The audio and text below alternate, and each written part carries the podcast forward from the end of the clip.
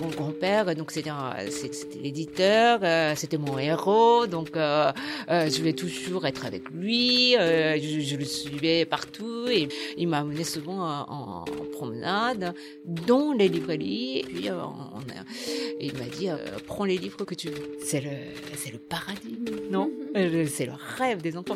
Et c'est comme ça que j'ai d'abord j'ai pris goût à lire. Et ensuite, euh, je, me souviens, j'aimais toujours commenter les histoires des autres. Et donc, quand je lisais, par exemple, le livre pour enfants, euh, parfois même illustré, euh, j'ajoutais les commentaires.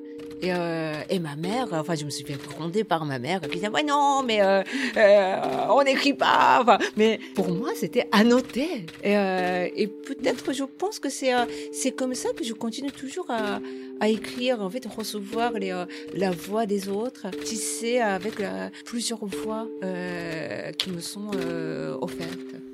Machinalement, mon crayon, je mâchonne quelques mots à la gomme.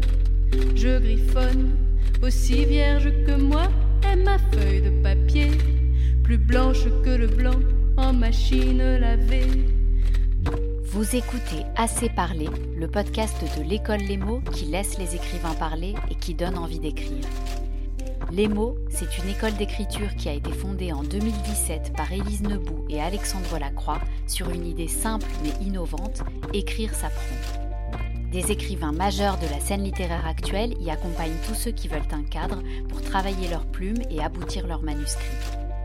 Aujourd'hui, je vous présente un épisode hors série de notre podcast consacré à Ryoko Sekiguchi. Cet épisode a été enregistré en public le 21 septembre 2022 à l'école Les Mots dans le cadre d'une masterclass.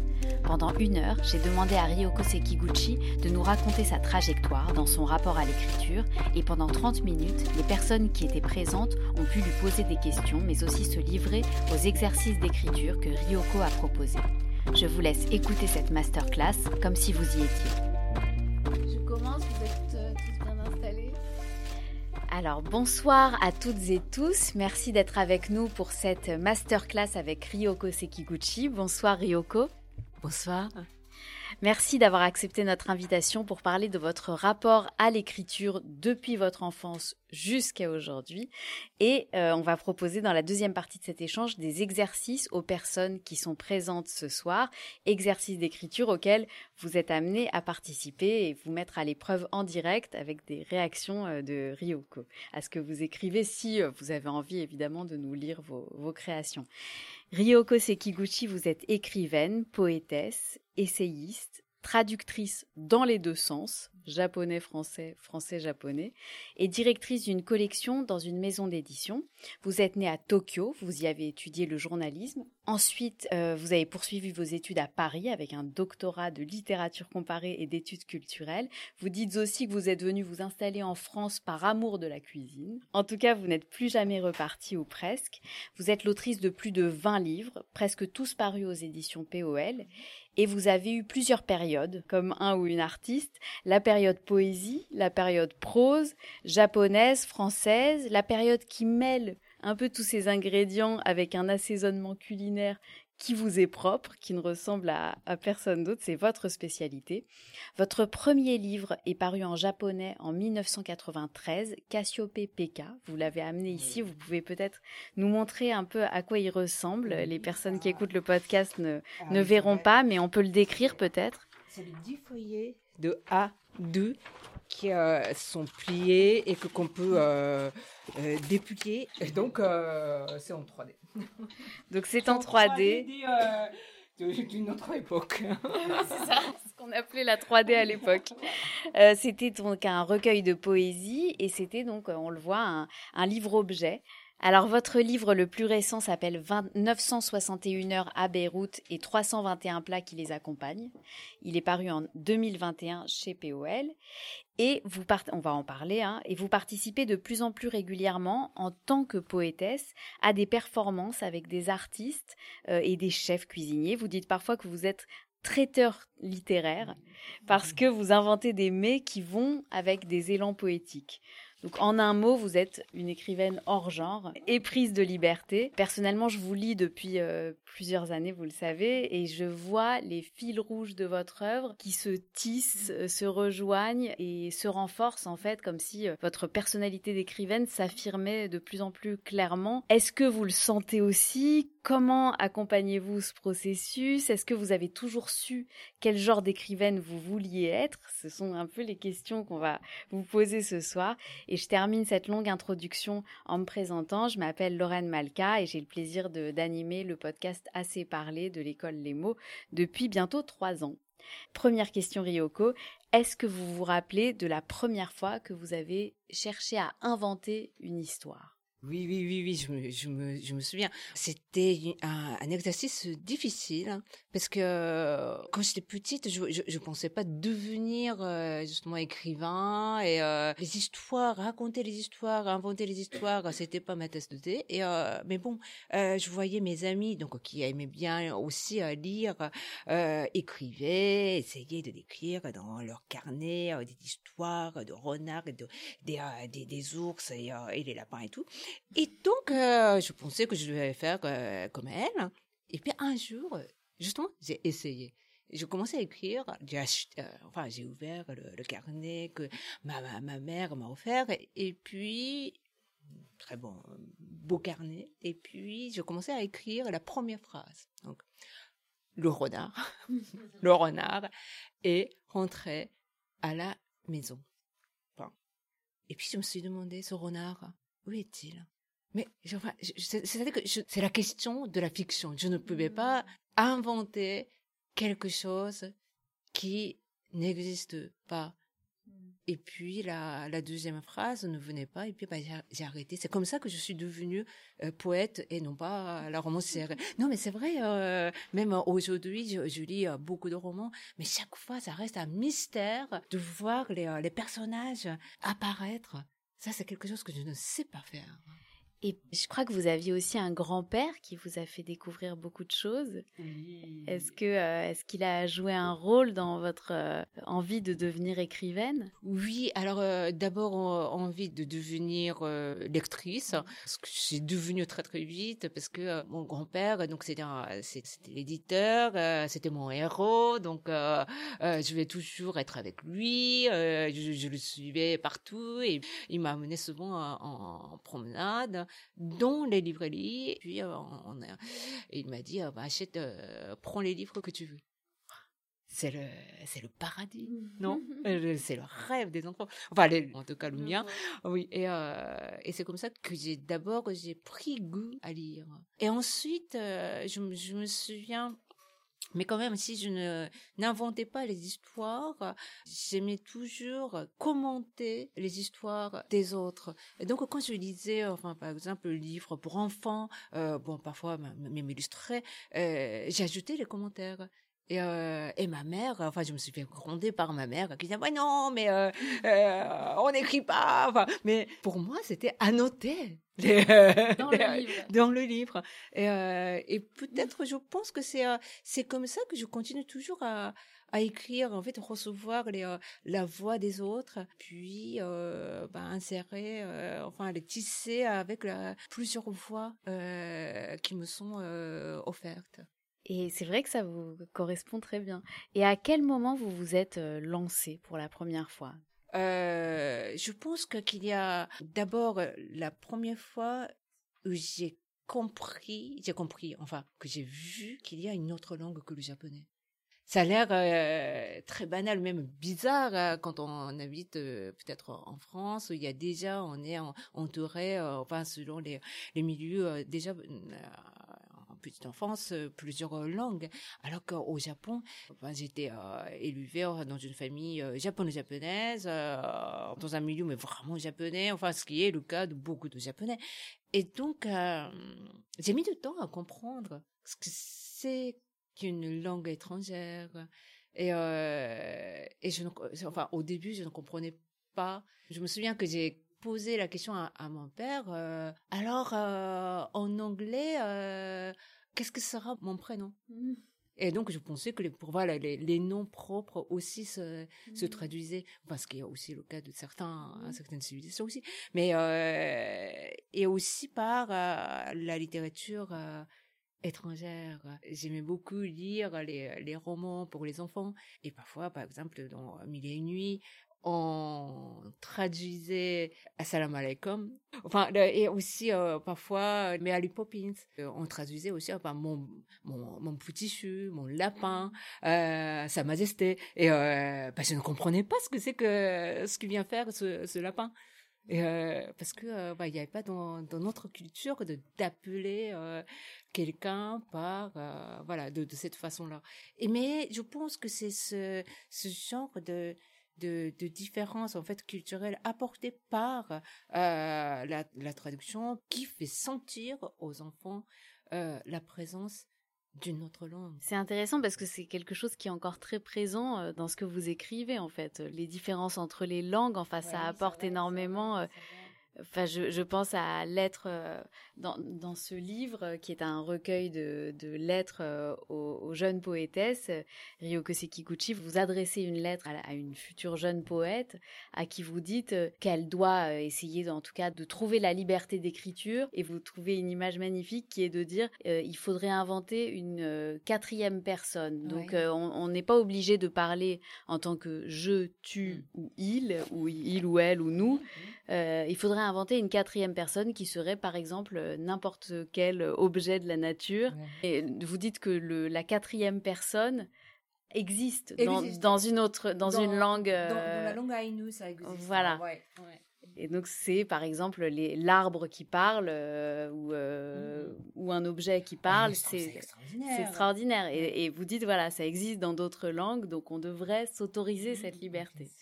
Alors, est-ce que c'était une liberté que vous cherchiez déjà euh, quand vous étiez enfant et que vous aviez envie d'é- d'écrire euh, vos, premiers élans d'écriture poétique? Je, pense que c'est vrai qu'on peut appeler ça la liberté et que je pense que je peux, hum, je peux dire que j'écrivais pour être, euh, c'est vrai, de, de plus en plus libre, euh, de- mais en même temps, euh, je peux aussi dire que c'est une évidence. Enfin, c'est- pas, ce n'est pas une liberté qu'on gagne, mais que, ça doit être comme ça dès le, début. à, à 17 ans, vous avez reçu un prix littéraire au Japon pour vos poésies. Est-ce que c'était vos premières poésies? Comment ça s'est passé? Vous avez été du coup primé très très tôt. C'était le, le- les premières fois que vous écriviez, euh, que vous vous lanciez dans l'écriture? Oui, alors au, au Japon, euh, ce qu'il faut savoir, c'est que chaque maison d'édition a un magazine euh, littéraire. Et c'est là où d'abord euh, les textes euh, élus euh, sont publiés et ensuite, à la fin de l'année, il y a un prix. Et euh, j'ai écrit un poème presque, oui, pour la première fois de ma vie. Donc c'était la, la première tentative. Ah oui. J'ai envoyé et euh, bah, il a été pris. Et, euh, et donc, j'ai j'ai vu pour la première fois le, le poème publié. C'était donc c'était mon premier poème et euh, c'était le, le, le, le poème qui était tout de suite publié. Et j'ai pris goût. Je me suis dit, waouh, c'est pas mal de voir. Et a- après, euh, donc c'était le mois, c'était la revue mensuelle. Donc bon, le, mois suivant, j'ai écrit un poème, un autre poème. Je me disais que c'est pas la peine de donner écrit d'où parce que euh, bah, de toute façon, euh, euh, on, on en publie qu'un. Et euh, et ma foi, en fait, ça, le hasard a fait que ça a été toujours euh, pris. Et à la fin de l'année, euh, bah, j'ai reçu le, le prix de la poésie. Qu'est-ce que c'était comme genre de poésie vous vous, vous vous en rappelez? Oui, c'était. euh, enfin, c'est euh, moi, je, faisais toujours euh, des, des poèmes très formalistes, très voilà, très. Je, je me je me créais des règles, des cadres. Très abstraite et, euh, d'ailleurs euh, donc comme j'écris enfin euh, dans lettres aux jeunes poétesses ça, ça posait des problèmes au Japon à l'époque parce que les femmes poètes devaient écrire sur leur amour sur leur enfin, j'étais trop jeune pour avoir des enfants mais euh, enfin pour euh, c'est pour leur vie quotidienne alors que non pas du tout euh, c'était un truc abstrait très, euh, voilà donc c'était euh, j'ai eu quelques problèmes après, mais mais au début j'ai eu la chance justement de d'avoir cette année-là où j'ai commencé à écrire, de d'avoir les jurys qui acceptaient cette liberté. Ce qui était, oui, très rare, donc parce que vous dites effectivement dans, ce- dans ce livre que à l'époque, au Japon, la poésie féminine, ce qu'on attendait, c'était des sujets de femmes d'intérieur, quoi. euh, et pas un travail sur la langue et sur la forme. Et, et vous, du coup, donc c'était abstrait, mais est-ce que vous diriez que ça partait un peu comme ce qu'on va faire ce soir, euh, de contraintes Euh, Comment vous com- comment vous écriviez? Est-ce que ça partait de d'une idée, euh, d'un mot, comme ce que vous faites parfois, je crois, euh, pour vos livres? Je pense qu'il y avait, moi, moi, je me considérais comme une sorte de euh, d'auteur euh, de de partition de chorégraphie. Donc, à imaginer, par exemple, plusieurs voix ou bien plusieurs personnes qui se déplacent en, même temps. Et alors, comment comment on, compose ce mouvement, par exemple, simultané dans un espace Parce que je pense que qu'il y avait l'idée de polyphonie et que comment euh, les livres euh, écrits de, façon, disons, habituelle euh, ne peut transmettre qu'une seule voix. Et que s'il y a quelqu'un, par exemple, qui parle en même temps, qu'est-ce qu'on fait? Et euh, bon, bien sûr, euh, là, c'était une idée un peu euh, puérile, un peu naïf, mais euh, je voulais faire en sorte qu'il y a plusieurs voix qui parlent en même temps. Et alors après, il y a eu l'apprentissage du français. Qu'est-ce que ça a changé dans votre dans votre écriture et peut-être même la, venue à Paris? Je pense que la présence d'une autre langue que le japonais était vraiment vitale pour moi. Et je pense même que s'il n'y a pas cette, euh, ce rapport avec plusieurs langues, euh, donc que ce soit le français, voilà, le français, je dis pas que c'est un hasard, mais c'est vrai que je me suis bien entendue avec euh, avec cette langue, mais euh, mais ça pouvait être le turc, ça pouvait être le chinois, mais il me fallait une autre langue. Vous vouliez écrire dans une autre langue? Non, pas, pas depuis le début, mais je voulais avoir un, un rapport euh, très intime, très profond. Euh, donc c'est aussi pour ça que euh, avant même de devenir écrivain de l'expression française, j'étais déjà, je commençais à être d'abord traductrice. de vos propres livres et ensuite de très grands auteurs comme Jean Echenoz, Emmanuel Carrère. Euh, Oui, je et puis, pas. non, mais- et puis aussi, euh, déjà, enfin, quand j'étais au Japon, euh, j'ai commencé à traduire de façon, bon, bien sûr, c'était des petits textes alimentaires, mais en même temps, euh, j'avais, j'étais toujours fascinée par ce, ce, ce rapport qu'entretient le, le traducteur avec la langue. Ah oui, d'ailleurs, j'ai, en fait, quand j'étais en licence, j'ai appris la langue d'œil.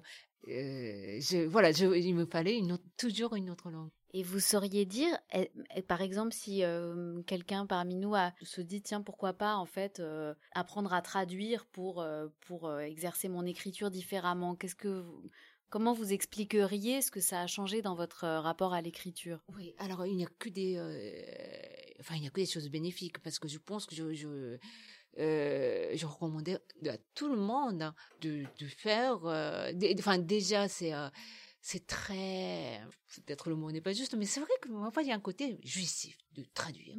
J'adore traduire et euh, et euh, parce que on peut, enfin traduction c'est euh, ça, le, le travail de traduction s'apparente à celui de d'un comédien.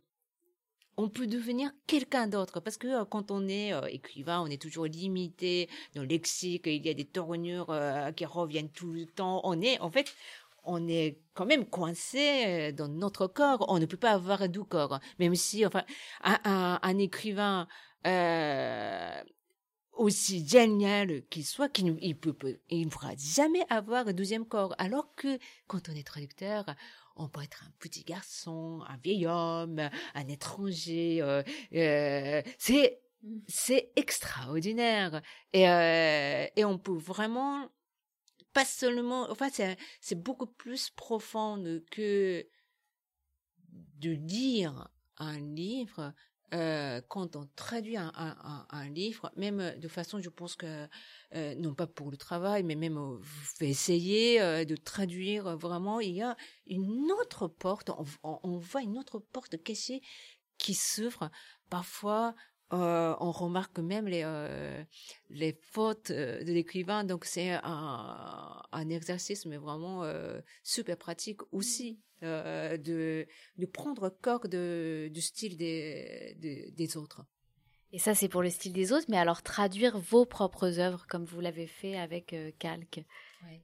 Alors oui, ça c'était euh, au début par la nécessité, enfin par la nécessité parce que euh, j'avais le stock déjà en japonais des, poèmes. Je me disais que c'est un peu dommage euh, de ne pas le traduire en, français, mais euh, aussi euh, même avec ces deux, langues, j'avais eu toujours un, rapport euh, mouvant et changeant parce que après il y avait une époque où j'écrivais toujours euh, le même texte en, deux langues simultanées. Et donc, euh, sorti euh, donc un, un, un, livre de poèmes en, de poésie en japonais et puis en français. Et, euh, et j'écrivais toujours donc en, en deux langues euh, des textes euh, comme ça avec plein de trous euh, dans chaque langue. Et puis après, après je remplissais même enfin encore une fois comme comme le puzzle. Et, euh, et ensuite bon bah après j'écris directement en français donc ce qui est une autre époque euh, voilà. tout un tout un challenge et ça comment ça s'est passé? C'est à partir de quel livre que vous avez commencé à écrire directement en français? Alors c'est à partir de ce n'est pas un hasard euh, paru voilà en, en 2000 11 euh, suite au, à la triple catastrophe euh, de euh, tsunami, de tremblement de terre euh, et de d'accident euh, de la centrale nucléaire, il y a une urgence. Et, euh, et c'est aussi le moment euh, je suis passée d'une de la poésie en prose.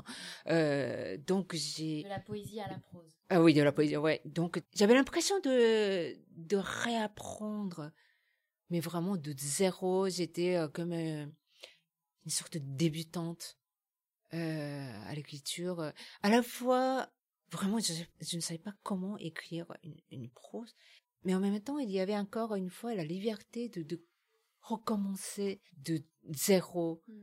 de se dire qu'on peut devenir toujours à n'importe quel moment un autre écrivain. Mais si je comprends bien, ce, moment, ce qui s'est passé à, au Japon à, à cette année-là, donc en 2011, je crois, ouais. a été un tel choc pour vous que vous avez eu besoin vraiment là de. C'est ça a été un virage dans votre rapport à l'écriture. Quoi, il fallait ah, oui. entièrement changer, euh, avoir une nouvelle langue pour exprimer votre euh, émotion et une nouvelle façon d'écrire, donc la prose et plus la poésie. Oui, et, et je pense que c'est à ce moment-là que j'ai euh, arrêté aussi de dire que euh, voilà, c'était pas, ce n'était plus mon émotion, c'était plus ce que je voulais écrire. J'étais pris par une sorte de justement de d'urgence de de de devoir retransmettre euh, les petites voix euh, qui ne passent mal euh, lors d'une catastrophe. Et il y avait beaucoup aussi à, à ce moment-là de clichés sur le Japon qui sont réapparus en France. Et donc, donc c'était une sorte de, à la fois, c'est mon livre, mais aussi c'est, j'ai l'impression que c'est un livre collectif. Mmh. Et depuis, j'ai l'impression de toujours de faire des livres collectif avec les autres, avec les et, et, et, pour cela, je pense que le terrain de la prose et d'ailleurs que j'appelle plutôt euh, l'essai était propice parce que euh, j'aime bien dire euh, essai malgré le fait qu'aujourd'hui l'essai, l'essayiste n'a pas une connotation forcément glamour. voilà, enfin quand je dis que j'ai écrit un, livre d'essai, enfin on, rectifie toujours. oui, de la prose enfin, le l'écrit poétique, mais non l'essai parce que euh, euh, dans l'essai il y a le, geste de essayer tâtonner je suis pas sûre quand au, moment où je commence ce que j'allais écrire euh, c'est justement en parlant avec les gens, en écoutant les gens, que j'avance. Donc je pense que l'essai me convient très bien. Alors justement, ce doute-là, euh, parce que finalement, ce que vous dites, c'est donc cette écriture collective, effectivement, ça définit très bien vos livres à partir de Ce n'est pas un hasard. Mais vous disiez aussi tout à l'heure que vos premières poésies, c'était, vous aviez envie de faire entendre ce qu'on entend quand tout le monde parle en même temps. Mm. Donc il y avait déjà de ça. Euh, est-ce que, à un moment quand même, vous vous êtes senti un peu bloqué par cette cette urgence à trouver une nouvelle façon d'écrire tout en gardant votre euh, personnalité d'écrivaine? Et puis de raconter ce que vous vous compreniez de ce qui était arrivé euh, au Japon. Est-ce que, est-ce que vous avez eu un moment où vous étiez bloqué? C'est ça la question. Euh, c'est que je, je, sentais ma, mes maladresses euh, de débutant pour écrire parce que je n'avais pas cet outil de la prose, de d'essayiste. Mais, mais c'était plutôt technique. Mais après, c'était vraiment salutaire et libérateur. C'était comme si, vous savez, chaque fois, c'est vrai, vous dites que qu'il y avait des éléments déjà au début de mon écriture, mais j'ai l'impression que c'était quelque chose que je cherchais depuis le début peut-être, euh, et quand on la trouve, euh, bah c'est euh, qu'est-ce que ça voilà, donc qu'est-ce que ça fait du bien? Donc c'est à partir de, je pense, de, de, de 2011, les livres que j'ai publiés, ce sont bien sûr à la fois signés par Yoko Sekiguchi, mais euh, je suis là euh, comme euh, comme une sorte de de factrice des lettres, euh, ouais, qui sait bien faire le tri. voilà, ce, ces lettres-là, ce message-là devait aller à telle telle personne, et je pense de plus en plus à ce genre littéraire qui existe bel et bien au Japon, qu'on appelle l'écriture euh, de l'écoute. Hein. Kikigaki, donc kiki vient de, de verbe kiku, donc écouter, et kaki, c'est écrire. Et il n'y a pas ce mot en, français ni en anglais. Euh, bon, bien sûr, euh, on, équivalent existe comme euh, écriture, euh, reportage, de témoignage mais ce n'est pas l'écriture euh, d'écoute, alors que moi je pense de plus en plus que c'est en écoutant que qu'on peut, enfin le, le, le fait d'écrire et d'écouter euh, sont, euh, ces deux actes sont inséparables. Et c'est un genre littéraire au Japon? Oui, c'est un genre littéraire. C'est étrange que ça, ça n'existe. Enfin, ça existe, mais que c'est d'une autre manière. Quoi. Bah, en tout cas, pour vous, ça a été la clé euh, d'une nouvelle façon d'écrire qui vous ressemblait apparemment totalement. Quoi, c'était cette clé, c'était d'écouter. Et puis aussi, euh, on a l'impression, et ce qui est vrai, que l'acte d'écrire est très solitaire. Non, mais c'est vrai. Mais euh, en même temps, à partir du moment où on a c'est la présence des autres, il y a un côté mais très très sain aussi euh, et ça m'a vraiment facilité euh, même euh, dans ma vie quotidienne je peux écrire beaucoup plus facilement. C'est parce que je ne suis plus seule. Et alors, il y a une autre notion qui est arrivée, je crois, à peu près à ce moment-là, c'est l'idée de recueillir à travers vos livres les archives sensorielles, vous appelez souvent ça comme ça, euh, et, et, notamment d'écrire sur euh, ce qui est devenu un thème important, la cuisine, le goût. Mm. Comment c'est venu à partir de ce n'est pas un hasard, euh, ce désir-là? Mm. Je pense que les, les archives sensorielles, les, sur les perceptions, bah, on ne peut que qu'apercevoir et percevoir le, ce monde extérieur par le moyen de, des cinq sens. J'ai de plus en plus une sorte de, de méfiance de ne traiter que de, des pensées qui finalement ne naissent pas comme ça. La tonalité de, de la voix aussi euh, qui fait sentir quelque chose. Quand quelqu'un qui est à côté de vous, euh, qui tout d'un coup marche un peu plus lentement, ça signifie aussi quelque chose. Et, euh, et en fait, finalement, il n'y a pas une pensée qui sort comme ça tout seul. Et, et donc, je pense que de, de donner l'importance à ces détails sensoriels, et non seulement pour moi, mais important pour tout le monde.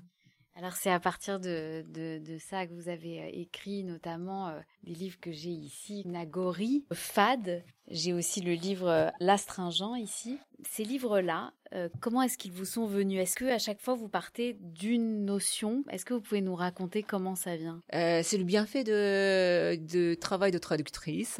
Vous avez bien fait de, de mettre ces trois livres, Fad, Nagoli et puis oh bah, j'ai oublié l'autre, ah, l'astringent. Oui. Ils sont nés de mes questionnements de, au cours de, travail de traductrice parce que ce sont des mots qui me posaient des questions, euh, qui me posaient des problèmes. Aussi, j'avais de mal à traduire euh, comme euh, le mot fade. Et à ce moment-là, je me dis mais quelle différence existe entre la culture japonaise et la culture française pour avoir ce cette difficulté? Parce que lorsque la, difficulté existe entre deux langues pour traduire d'un mot à l'autre, euh, d'une langue à l'autre, c'est justement parce que qu'il y a derrière la la différence culturelle, historique euh, ou linguistique ou autre, enfin qui existe. Donc c'est c'est c'est traduire, c'est aussi toujours euh, réfléchir sur non seulement sur les mots, mais aussi sur cette différence culturelle. Et donc parfois un mot peut être traduit par un autre mot. Et puis euh, parfois, euh, pour traduire un mot, on a besoin d'un livre. Mmh. Nagoli, euh, c'est le livre, c'est le livre traduction. En fait, ce livre traduit le mot Nagoli en français. Alors tout ce que vous nous dites vraiment est très très présent dans votre dernier livre, 961 heures à Beyrouth et 321 plats qui les accompagnent. Donc c'est le portrait d'une ville à travers euh, sa cuisine. C'est un livre qui vous a été proposé. Donc on retrouve cette idée d'écrire euh, avec les autres, non seulement avec les personnes qui vivent à Beyrouth, mais aussi avec les personnes qui vous ont proposé cette idée, qui avaient ce désir-là. Est-ce que vous pouvez nous raconter comment ça s'est passé cette écriture pour vous? Euh, Oui, au début, donc c'était une commande. c'était en 2018. c'était, je pense, le dernier moment où cette ville pouvait vivre euh, d'une insouciance, d'une certaine insouciance, parce que bon, il y avait déjà le problème qui, qui commençait. J'ai recueilli euh, les propos euh, Bérotins qui nous racontaient les histoires de cuisine, qui me montraient comment faire certains plats. Et, et, souvent, donc j'ai remarqué que quand je leur demande de me, raconter l'histoire de, de, cuisine, ça basculait vers le souvenir de, la guerre. Et comme tout à l'heure, ce que je vous disais, en fait, les, sentiments tout seuls n'existent pas. Euh, si je veux, par exemple, aux gens qui ont connu la guerre, si je leur demandais alors euh, bon racontez-moi la, souffrance euh, euh, pendant la guerre. Je pense qu'ils ne raconteraient jamais. C'est ce sont des les détails comme ça de de, de pomelo confit qui finalement au lieu d'être confit étaient calcinés parce que en fait pendant que que qu'il la cuisine il y avait un bombardement donc ils sont descendus dans le refuge et puis ils sont retournés enfin après le bombardement, euh, la, la cuisine n'existait plus, mmh. euh, le pomelo était calciné. Donc c'est en fait au, début, il, cette femme voulait raconter de l'histoire de pomelo. Mais après c'est c'est devenu l'histoire de la guerre. Donc c'est euh, et, et c'est à ce moment-là qu'on sent le sentiment, la l'expérience euh, parfois beaucoup plus forte, beaucoup plus de façon partagée aussi. Euh, et bon, c'est une ville qui est aussi remplie de, de sens. Ça, parfois ça sent super bon des fleurs, parfois ça sent des, enfin les, poubelles non euh, non ramassées et et c'est sonore, enfin, c'est odorant, c'est tactile et donc je pense que c'était ça aussi que que je voulais rendre dans dans mes textes. Mais c'est extraordinaire, enfin vraiment le, à la fois le enfin le mélange de joie de vivre, de, mémoire, de traumatisme, de d'émotions que vous recueillez euh, dans ce livre à travers des récits euh, culinaires. Je vais juste citer une phrase qui me paraît absolument éclairante euh, par rapport à tout ce que vous nous dites là parce que c'est fait par petites entrées ce livre et l'entrée 292 s'appelle Tiens, mange ça, c'est bon. Si seulement je pouvais passer le reste de ma vie à tendre les mains. Il existe certains gestes pour la cuisine. Que tendre les mains soit mon geste pour l'écriture. Je voudrais aussi recevoir les mains qu'on me tend, comme pour me dire Tiens, mange ça, c'est bon. C'est vraiment une très belle analogie entre euh, le geste de cuisine et puis le geste d'écouter pour écrire. Oui, c'est vrai. Euh, mettre les voix des autres, euh, c'est aussi, ça peut être très risqué parce qu'on l'acte d'écrire et en soi euh, c'est c'est la prise de pouvoir. Publier ce qu'on écrit euh, c'est un pouvoir de plus. Quand on quand on écrit quand on transcrit quand on écoute la voix des autres il faut faire toujours très attention et euh, écrire avec les autres, c'est très joyeux, comme je vous ai dit, parce qu'on ne sent pas de tout seul. Mais en même temps, il faut toujours penser ces phrases-là euh, sont comme les personnes elles-mêmes et ne sont pas les phrases que je peux utiliser comme euh, comme les outils.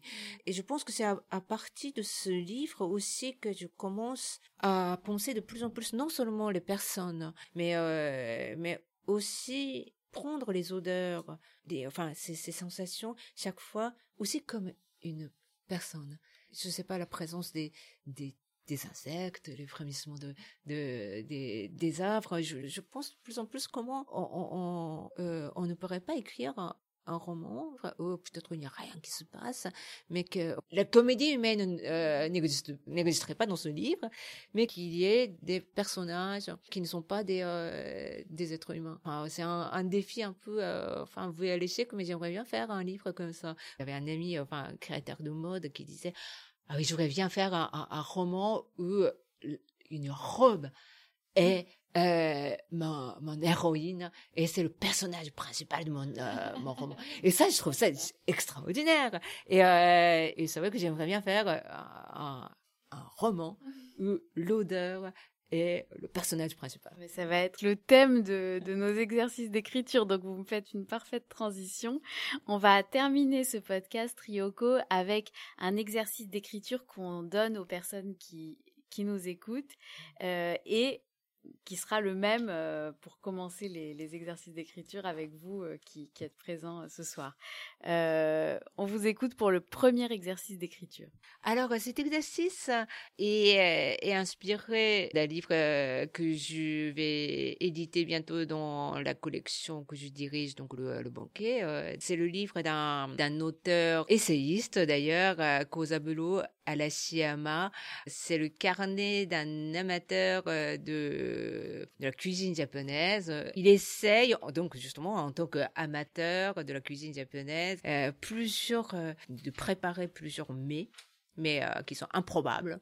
Et euh, bon, il essaie de, de manger en pédalant, euh, et donc en, en courant, et, et euh, vient, enfin, il essaie de, de, de t'inventer.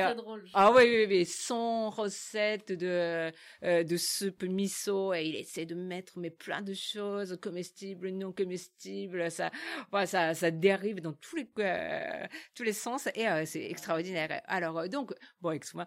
Et le, le, l'exercice que je vais vous donner, c'est manger la faim. Euh, F-A-I-M. Et donc, euh, quand on a faim, par exemple, souvent, euh, ben, on, a plusieurs régimes, euh, il y a plusieurs livres de régimes possibles imaginables. Et puis, euh, il dit, mais pourquoi pas, quand on a faim, ben, on va prendre la faim comme un ingrédient, mais on va cuisiner. Et donc, voilà, il essaie Donc, lui, il propose des de tas de, recettes voilà. à la fin voilà, de, de, de, faire le tempura, euh, bien le, le sauté, enfin mounière, tout ça. Mais bon, euh, je ne raconte pas tout ce qu'il a fait. Et puis, bah, je voudrais bien, oui. euh, voilà, avoir votre euh, recette à vous. Comment vous allez cuisiner votre faim? Et alors là, le, le, jeu, du coup, ça va être vraiment d'écrire un texte euh, assez court, court, qui contienne cette recette ça peut être un texte ou ça peut être une recette euh, écrite d'une façon plus ou moins poétique, enfin vraiment selon vos inspirations. Euh, et vous avez euh, 10 minutes pour ça. Donc c'est très court. Et, euh, et, et, et donc c'est soit, Pardon. soit pourquoi cette recette est meilleure pour, qui, voilà, pour euh, accommoder votre faim. Et puis peut-être quel goût ça. Hein. Ryoko Sekiguchi a ensuite proposé d'autres exercices d'écriture aux personnes présentes pendant la masterclass, tous autour du thème Écrire ce qui n'a pas de corps. J'en partage quelques-uns avec vous. Décrire en une seule phrase la voix de Ryoko ou la mienne. Autre exercice, trouver trois mots pour définir l'odeur du lieu où vous vous trouvez et expliquer pourquoi ces trois mots. Enfin, se souvenir en une phrase de la première chose que vous ayez touchée en entrant dans le lieu où vous êtes. Ryoko a avoué elle-même que les exercices étaient corsés. Rire dans votre voix, mais moi je ne pouvais, pas le faire et donc je vous le, je vous le donne. euh, Pour ma part, même si je suis très frustrée et que j'adorerais partager avec vous la suite de la soirée, j'ai promis aux personnes présentes que je ne diffuserai rien pour qu'elles se sentent libres de lire leur création en public. Je peux quand même vous donner une petite idée du degré de fantaisie qui échauffait les esprits en vous faisant entendre quelques extraits de la conversation entre Ryoko et son public. À la question Quel est votre mot préféré en français et en japonais? Ryoko a répondu Je suis superstitieuse. Enfin, je crois en mots. C'est, je pense que c'est mon côté euh, poète qui donne plus d'importance peut-être aux mots que, l'histoire. Et, euh, et j'ai peur que si je dis euh, le mot préféré, c'est ça, les autres ne, ne viennent plus. Euh, je dis, ah non, non, non, non. mais- mais je, je, je refuse d'être utilisé par Yuko Sekiguchi. euh, et ça, j'ai très peur. Donc, euh, j'ai des mots que je préfère, mais je, ne- je ne vous dirai, enfin, je ne dirai pas ouvertement. Ah, J'ai l'impression qu'ils vont vous fuir. ah, je, crois vraiment. Je crois vraiment. Non, mais c'est vrai que j'ai tendance à trop, enfin, pas personnifier, mais euh, penser tout ce qui nous entoure comme, euh, comme les êtres. Autre échange que j'ai très envie de vous faire entendre. J'ai une question. Euh, Écrivez-vous le ventre vide ou le ventre plein? Je commence à écrire euh, le ventre plein. Et quand je finis, euh, j'ai le ventre vide. Ben, c'est comme une sorte de de- d'énergie. euh, Et vous vous arrêtez, c'est comme un sablier. vous vous arrêtez quand vous Mais avez faim. non, mais, mais, mais c'est- une bonne question parce que je, je commence tout de suite à travailler après mon petit déjeuner et puis bah, j'arrête. À l'heure du déjeuner. Voilà. Non, mais c'est le cas de tout le monde, non? Je, je sais pas. Parce qu'on peut écrire la nuit. euh, Et la nuit, on... il y a des écrivains qui écrivent euh, Ah, en pleine nuit euh, jusqu'au matin. Ça, vous le faites pas. J'étais comme ça quand j'étais, enfin quand j'étais poète. Peut-être quand on est poète, on, Ah. a, oui, voilà, com- comme on dit, on, On tient un voilà, truc, là. ouais, on, on mange pas La poésie, c'est le ventre vide. Je dis n'importe quoi. hein. Allez, une dernière gourmandise littéraire pour la route. Une personne a posé la question de savoir ce que Ryoko mangeait au petit déjeuner avant d'écrire et si cela influençait ou non son écriture. Réponse. Ah, flûte, ça n'a fait aucun effet à ce que j'écris. Ça ne change rien. Ah non, mais c'est c'est dommage. C'est une, encore une fois, c'est une, super question. Parce que, parce qu'en en général, je suis plutôt quelqu'un enfin, qui commence par le sucré. Donc euh, voilà, le café, et puis bah, quelques biscuits. Parce que je sais pas si vous avez entendu tous, mais on a fait un test micro et, euh, et la question récurrente quand on fait un test micro, c'est qu'est-ce que vous avez pris au petit déjeuner? Et Ryoko m'a répondu une réponse étonnante, c'était du- une baguette alimentaire avec de l'ail aux ours. Ouais, parce que je venais de rentrer de Clermont-Ferrand, et puis bah, j'ai acheté ça au marché. Enfin, ça m'allait bien. le- Et donc Bon. ça aurait pu changer quelque chose. Chose, mais- rien. Euh, rien. Enfin, rien. Peut-être rien, je sais pas. Peut-être. euh, Ah, Peut-être, oui, que, ouais. oui, parce que je suis pas, c'est vrai, je suis pas lectrice de bonne lectrice. Peut-être euh, quelqu'un qui me dit, et dire, waouh, ça sent là, Ça sent le fromage et ça sent le comté. Pour assister à ce type d'événement et en profiter pleinement, rendez-vous aux prochaines masterclass de l'école Les mots en vous renseignant sur le site lesmots.co ou en venant directement sur place aux 4 rue Dante à Paris. En attendant, si vous avez aimé cet épisode, abonnez-vous au podcast Assez parlé et aidez-nous à le faire connaître en laissant des commentaires et des étoiles. Et surtout, si ce podcast vous donne envie d'écrire ou de parler, on est là pour vous lire et pour vous écouter. À bientôt! Des drogues, draguer des femmes pour avoir des machins à écrire. Dois-je fumer du crack, que craquer pour des femmes pour devenir une machine à écrire?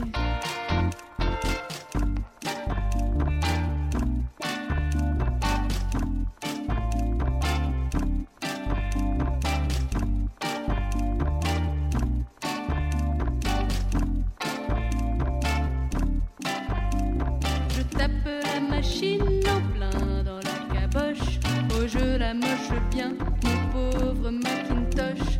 Pour lâcher la pression, la pression qui m'opprime. Et lui apprendre en prime qu'avant de faire l'impression, de lancer l'impression, il faut mâcher mes mots